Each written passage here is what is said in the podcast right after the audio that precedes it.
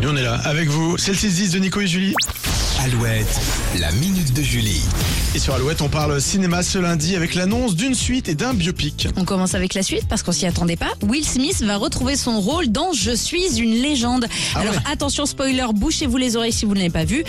Comme il se sacrifie à la fin du film Je suis une légende, on a du mal à imaginer comment il va pouvoir revenir. Pas de résurrection au programme. En fait, le scénario va utiliser la fin du roman Je suis une légende publié en 1954, qui est différente de celle du film de 2007. Michael B. Jordan, le héros de la saga Creed, va rejoindre Will Smith au casting de Je Fort. suis une légende 2.